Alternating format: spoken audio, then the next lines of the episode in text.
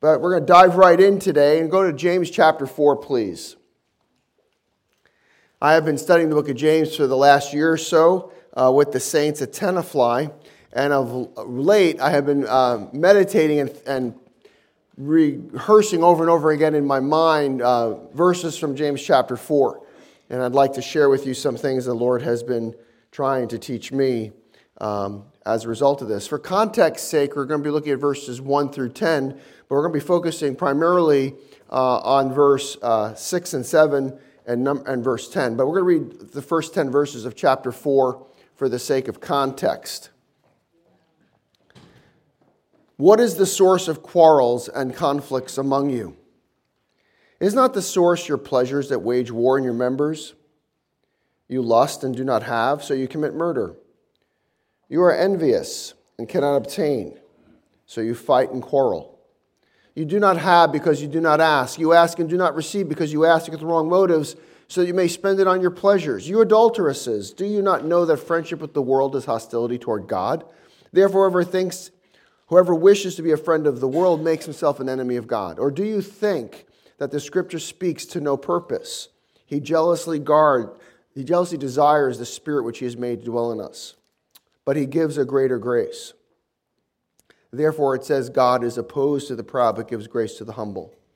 Submit therefore to God, resist the devil, and he will flee from you. Draw near to God, and he will draw near to you. Cleanse your hands, you sinners, and purify your hearts, you double minded. Be miserable and mourn and weep. Let your laughter be turned into mourning and your joy into gloom. Humble yourselves in the presence of the Lord, and he will exalt you. Let us pray. Our God and our Father, we thank you this morning that we can come together with your word open before us. And we confess, Father, our utter inability to comprehend and apply your word in our own strength. As our Savior has said, without me, you can do nothing. And so, Lord, we don't want nothing to happen this morning, but rather we would want something to happen in our lives as we are here listening to your word. We would invite your spirit and ask humbly, Lord, for you to take the words that are on the page and inscribe them in our hearts and in our minds, that we might be so motivated and transformed by the word preached that our lives might be affected this afternoon and this week. Lord, we confess our, our, our, our spiritual adultery, that we so often are wanting to be friends with the world, that we don't even realize that that's what's motivating us. We, we confess, Lord, that we're often far from you in our thoughts and that we are far from you in our behavior, but you have a greater grace for us. And so we thank you for that.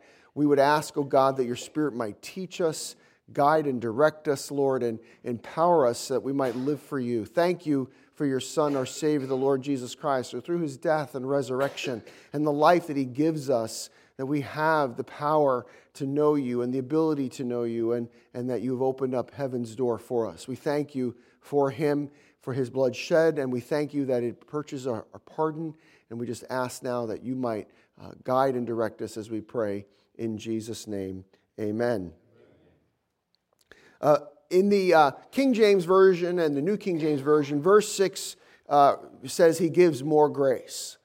He gives more grace. Um, I like the way the New American Standard translates that verse. It says he gives a greater grace.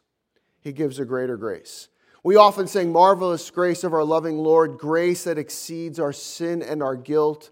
Yonder on Calvary's mount outpoured, there where the blood of the Lamb was spilt. Grace, grace, God's grace, grace that will pardon and cleanse within. Grace, grace, infinite grace, grace that is greater than all our sin. Sin and despair, like sea waves cold, threaten the soul with infinite loss. Grace that is greater. Yes, grace untold points to the refuge, the mighty cross. Marvelous grace, infinite grace. Grace that will pardon and cleanse within. Marvelous grace, infinite grace, grace that is greater than all our sin. God has a greater grace. You know, as you go through the book of James, we find that James deals with a lot of different issues and it talks about a lot of different subjects that are of, of importance to us as Christians. And sometimes when people read the book of James, they think that James is just a collection of wise sayings, sort of like Proverbs. You're just a collection of, of random pearls strung together.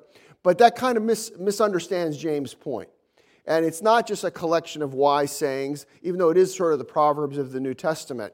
It's rather knit together by a common theme, and that is that the believer live well under trial that whatever is going on in their life, that they learn how to live well and behave well no matter what they're going through. It sort of opens up with that in chapter one, kind of concludes with that in chapter five. And to summarize the, the, the, the what James thinks of as being the way to live well, he says, Be swift to hear, slow to speak, and slow to wrath. And, and, and that is almost like a whole uh, outline of the entire book. It's sort of the, the way you could structure the idea be swift to hear, slow to speak, and slow to wrath. This idea of listening to the voice of God and, and, and not criticizing God, not condemning God, not ascribing to God, You're using your tongue properly, and then, and then um, being uh, slow to wrath, slow to get angry. And you see this in, in different ways expressed in the book. But as you go through the book, he talks about all of the different challenges that we face. And he starts the book by saying uh, that, you know, count it all joy, my brethren, when you fall into various trials and temptations. And of course, when we first read that book and we start reading that verse, we start to think to ourselves, uh, what is he talking about?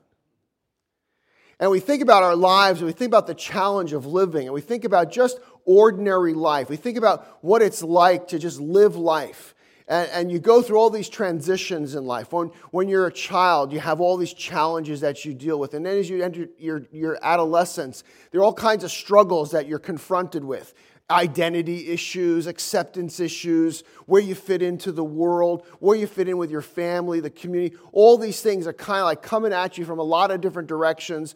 And there's just all kinds of challenges that life throws at us. They're just part of living in this world. But the word says he gives a greater grace. And then there's the suffering that we go through, the kind of things that are, are just hard, the, whether it be just an inconvenience like being stuck in traffic and missing an appointment, or getting uh, a diagnosis from the doctor that is not what you wanted to hear. And what you thought might have been just a routine physical exam has now turned into something far more darker and dangerous. And you're confronted with this suffering. But the word says he gives a greater grace. And there are all kinds of doubts and struggles that we go through that are, are mental torments or doubts about our salvation or doubts about where we stand with God or doubts about our relationship with Him. And the word says He gives a greater grace. And you see, as you go through life, there's all kinds of things that happen to us as believers that are just common with everybody else. In other words, the Bible says that the rain falls on the just and on the unjust. And of course, we're kind of like saying, Lord, enough with the rain already. But you see, in, in ancient Israel, that was a positive thing. That was a blessing. That was saying that when the rain falls, that's a good thing that the rain falls. God's blessing falls on the just and the unjust. But we also understand that there's a negative connotation to that. The idea that, that sometimes rain, like destruction, falls in our lives, and floods and disasters affect us as they do our ungodly neighbors. And as Christians, we're not exempt from those things. We're not exempt from the bad diagnosis. We're not exempt from the unemployment line. We're not exempt from uh, the, the challenges of unruly or disobedient or rebellious children. We're not exempt from those things. The same afflictions that afflict every man, the Bible says, afflict us. There's no trial or temptation taken to us except such as is common to man. We go through the same things. But here's the thing as Christians, we go through different things that non believers don't go through. That there are things that we experience that, are, that, that the ungodly and the unbelieving around us do not experience. They have nothing about the ostracism of being a Christian. They don't know what it's like to have rejection based necessarily on what they believe. And the Bible says that those who would live godly in Christ Jesus shall suffer persecution. And so there's a sort of special trial and tribulation that Christians go through that just Christians go through. So, this idea that if you're a Christian, life gets better and that you'll have less problems, well, there's a truth to that on some level, but it's also just as true to say that, look, if you believe in Jesus and you're walking with Him, you're going to have more trouble in your life. Because the world and the devil and the flesh are going to be arrayed against you. and they're going to work against you and they're going to they're going to torment you and harass you and there's going to be trouble in your life that's unique to being a Christian. But he gives a greater grace. And when we think about this idea of God's greater grace, we think about what's going on in this book, and, and what we see here is that James is bringing this, this book to a climax. He's been dealing with a lot of different subjects in the book, but it kind of reaches this pinnacle point in James chapter 4 where he just indicts the believers. And he says, Look, what is the source of your problems? What is the source of your fighting and your arguing and your conflicts? Is it not the fact that you're spiritually committing adultery? that you want to be friends with the world. You want you have the cake and eat it too. You want to be known as a Christian, but you want acceptance from those who are not Christians. You want to be a follower of Jesus, but you don't want to have to pay the price. And as a result of that, you are friends with the world, and it's produced all kinds of chaos in your life, all kinds of chaos in your homes, all kinds of chaos in your church. And, and this is the reason why. And what's striking about that is that James brings the message home at this point, and then he says this He says, Do you think that the scripture speaks to no purpose? He jealously desires the spirit which he has made to dwell in us. And that's a strange verse to translate. But if I can give you the sense of it, and what James, I think, is trying to say here is look, do you think God does is just speaking for no reason? He wants relationship with you. He desires for you to walk with Him. He jealously yearns for you to be faithful in your walk with Christ. He gives a greater grace. And you see, when we think about what that means, is that God's grace, as it's given to us in the person of Jesus Christ, is greater than the challenges of our life. It is greater than our suffering. It is greater than our trials. It is greater than our doubts, our frustrations, our fears, and our failures. His grace is greater than my sin. It is greater than my shame. It is greater than my past. It's greater than my present. It is greater than my future. He gives a greater grace. The problem with us is that we have to be in the right place and in the right state of mind to receive that grace. Because he goes on to say right after that, therefore, it says, God is opposed to the proud, but gives grace to the humble. The therefore is directly related to the greater grace. He's saying, look, there is this greater grace that is ours in Christ Jesus, but that grace is for those who know their place, who know their need, who understand their bankruptcy, who accept their brokenness, who embrace their weakness and their infirmity, because God resists the proud but gives grace to the humble.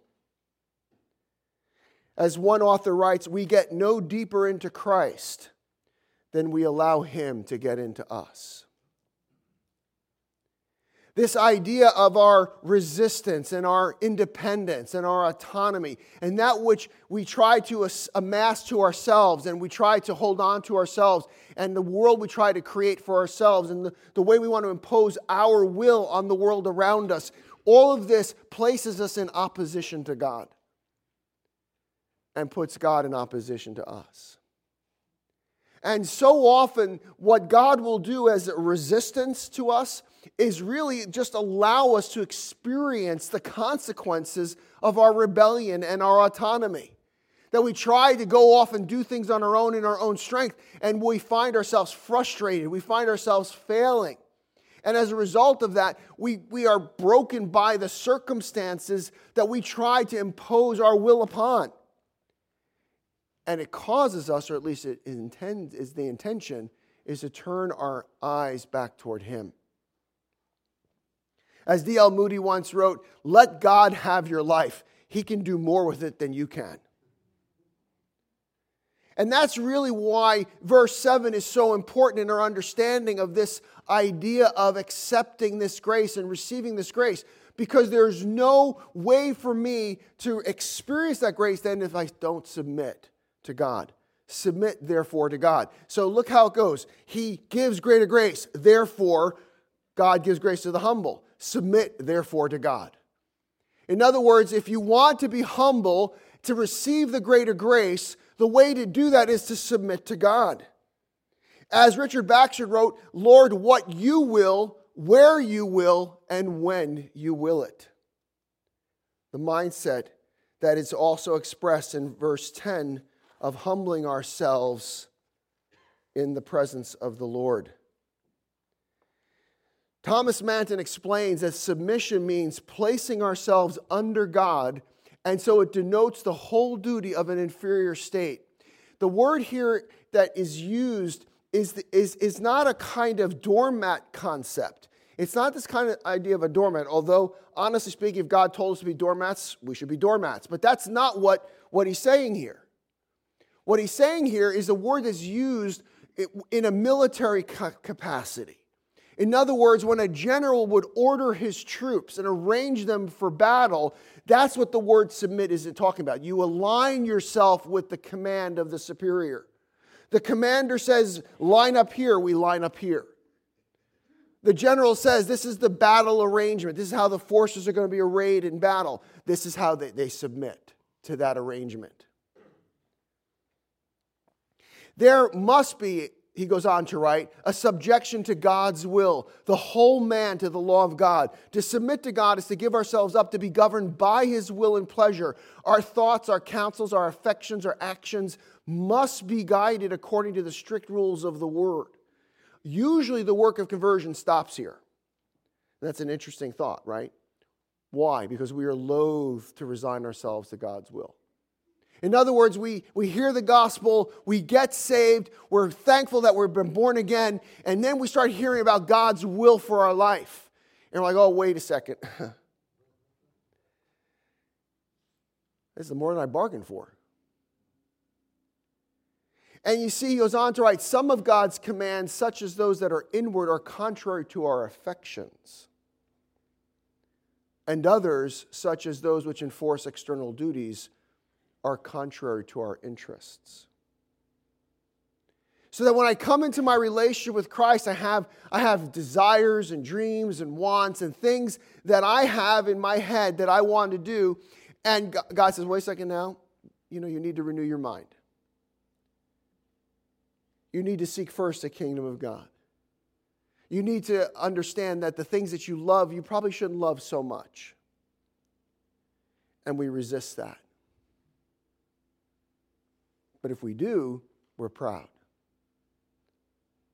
Then there are things that we don't really want to do. Like God tells us that we should love our neighbor as ourselves, and we resist that. God says to be anxious for nothing, but in everything by prayer and supplication, let your requests be made known unto God. And we resist that. We, we, we hear in the word, trust in the Lord with all your heart and lean not on your own understanding, but we resist that. In other words, there are external and internal things that we, we resist or our will against His will. And yet, here James is saying, look, there's this greater grace that is ours when we submit to God. And submission means embracing His will for our life. In other words, it's basically accepting the fact that, that God is God, that He is sovereign, that there is a God and I'm not Him.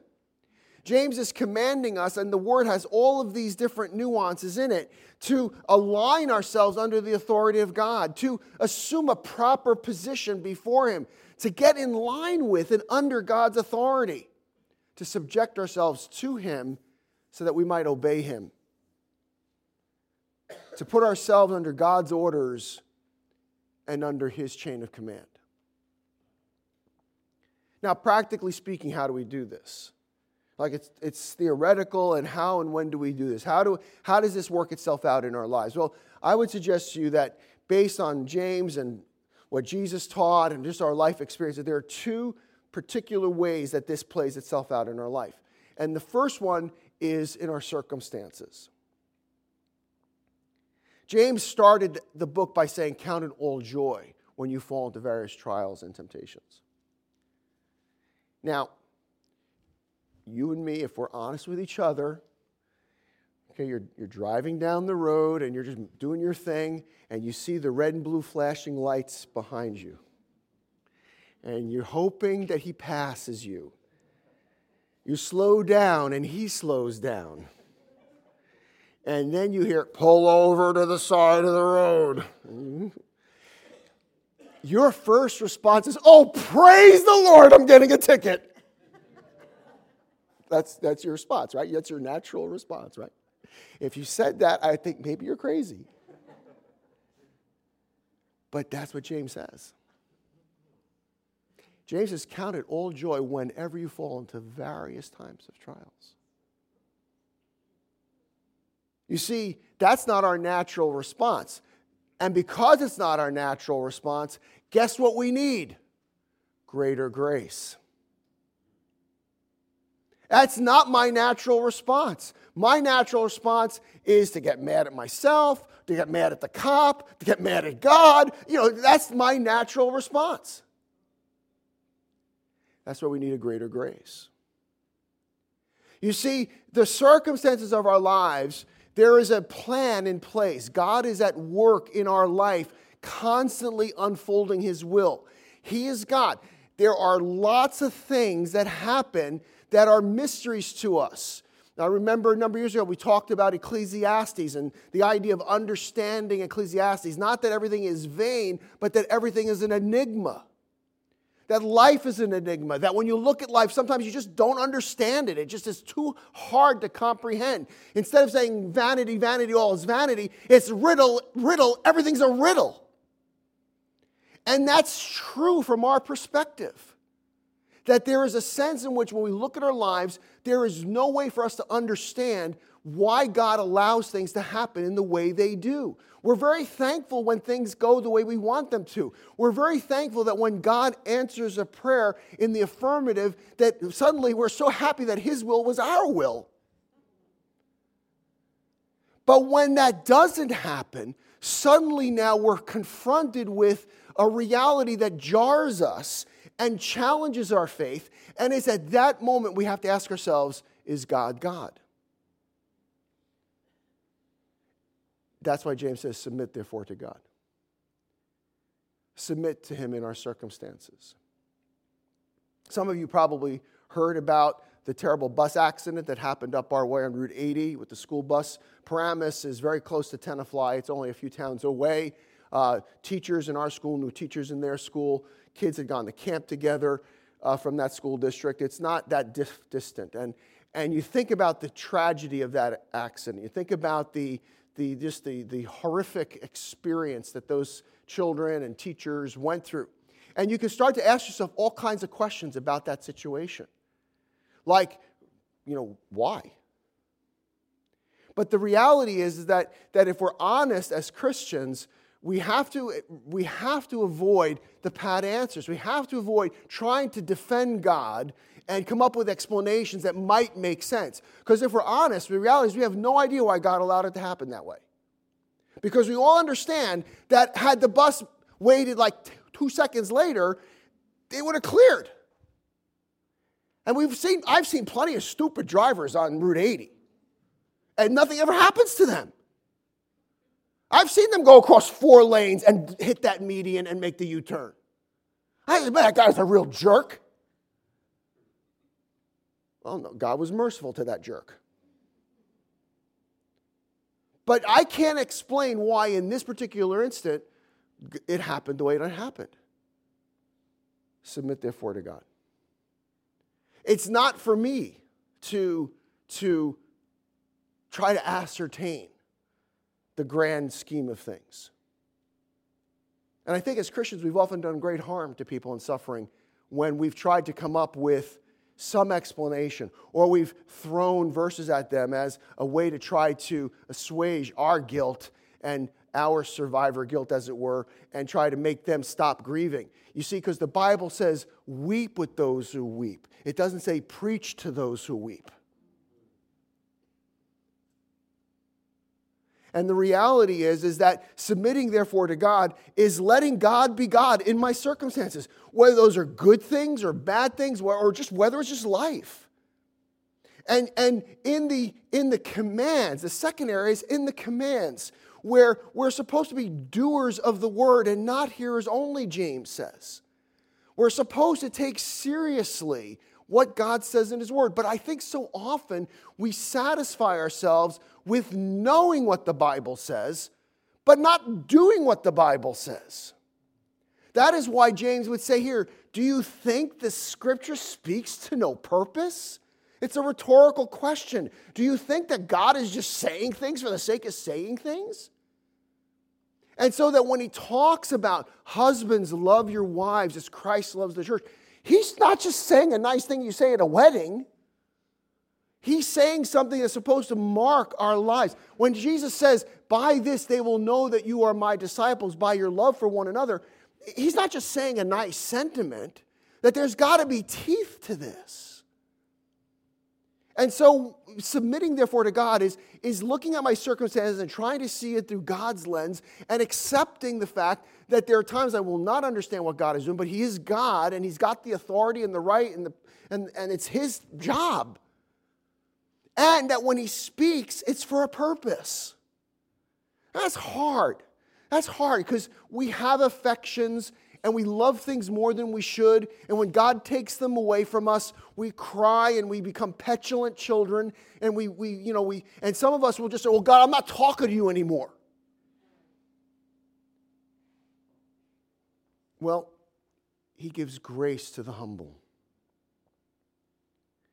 And if there were if there were seven words in the English language that could capture this sentiment, seven words that, that you could kind of have as your go to prayers in these situations, it would be these seven words Your kingdom come, your will be done.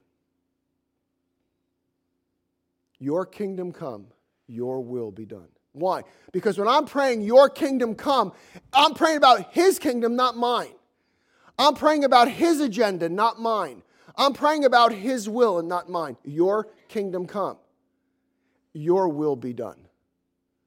It is the most profound prayer. That is why Jesus in the garden is, is our role model in that moment. He's, he is our example in the garden. When he is there facing the greatest suffering any human being could ever possibly imagine, when he is about to become the sin bearer and the curse is going to be placed upon him for our sin, he says, Father, if it's possible, take this cup from me. Nevertheless, not my will, but your will be done. He becomes our role model at that moment in time of what every one of us has to face.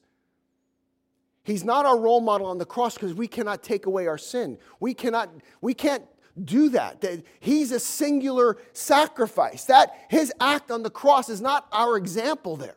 Not in, the, not in that act that he does as a sacrifice for our sins, but in the garden when he prays, not my will, but your will be done. That's where he is our role model.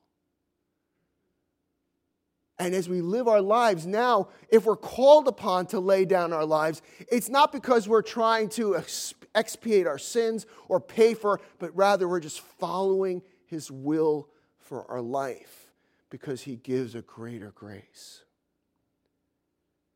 Your will be done. We pray that when we don't know what to pray. We pray that when anxiety threatens to overwhelm us. We pray that when we're stuck in life's waiting room. We pray that as an act of daily submission. Your kingdom come, your will be done. Yesterday I was meditating on Psalm 61 and I thought this is a good way to conclude this. In Psalm 61, we read, Hear my cry, O God, give heed to my prayer. From the end of the earth I will cry to you. When my heart is overwhelmed, lead me to the rock that is higher than I. And here is the cry of someone who is facing circumstances and pressures and trials and life and whatever it was. He says, Hear me, O God, hear my cry. Give heed to my prayer. It's like, God, do I have your attention? And then he says this from the end of the earth I will cry to you. You know, that's an interesting expression. I don't think that the author thought the earth was flat and that he was going to go to the, the end of the earth and fall off. I don't think that's what he meant. We have expressions like this in English, like I'm at the end of my rope, I'm at the end of the line. In other words, to the end of the earth means I've come to the end. There's, no, there's nowhere else I can go. I'm standing at a precipice and there's a raging flood around me and there is nowhere I can turn. From the end of the earth I will cry to you. When my heart is overwhelmed, what does he say? Lead me. Lead me. You see, it's an act of submission. Because you have to be humble to be led. You have to be willing to be led. You have to be open to be led. Lead me to the rock. You see, the rock is a metaphor for Christ. Was in the Old Testament foreshadowed and it's explicit in the New Testament. He is the rock. So he's not leading me to a place, he's leading me to a person. He's leading me to a person, leading me to Christ. Lead me to the rock. Now, watch this, that is higher. It's higher than the floods that threaten me, it's higher than the circumstances around me, it's higher than my faults and my failures and my fears. It's higher. Lead me to the rock that is higher ultimately than I. I recognize where I am. I know who I am. I need to be led to the rock that is higher than I. He giveth more grace when the burdens grow greater. He sendeth more strength when the labors increase. To added afflictions, he addeth his mercy. To multiply trials, his multiplied peace. When we have exhausted our store of endurance, when our strength has failed, ere the day is half done, when we reach the end, of our hoarded resources, our Father's full giving has only begun. Fear not that your need shall exceed his provision. Our God ever yearns his resources to share. Lean hard on the arm everlasting availing, both you and your load the Father will bear. His love has no limits. His grace has no measure. His power no boundary known unto men. For out of his infinite riches in Jesus, he giveth and giveth and giveth again. Let us pray. Our God and our Father, we thank you this morning for this opportunity that we've had to meditate in this passage in James, Lord, and we are so thankful. I am so thankful you give greater grace, greater than my pride, greater than my failings, greater than my sin, greater than my circumstances. I thank you, God, for that greater grace. It's abundant grace, it's more grace than we could ever need. It is just an infinite grace. We thank you for this time together. We ask you now to bless us as Jorge shares his experiences. I pray that it would be an encouragement to the saints here to pray for missions, to be excited about your work in Puerto Rico and other parts of the world, and that we might listen to you and that we might obey you, Lord. Even as we're so prone to wander, Lord, so prone to leave the God we love. We pray that you might seal us, draw us after yourself and bring home to us the truth of these words, even as if they are your words, that we'd heed them. In Jesus' name, amen.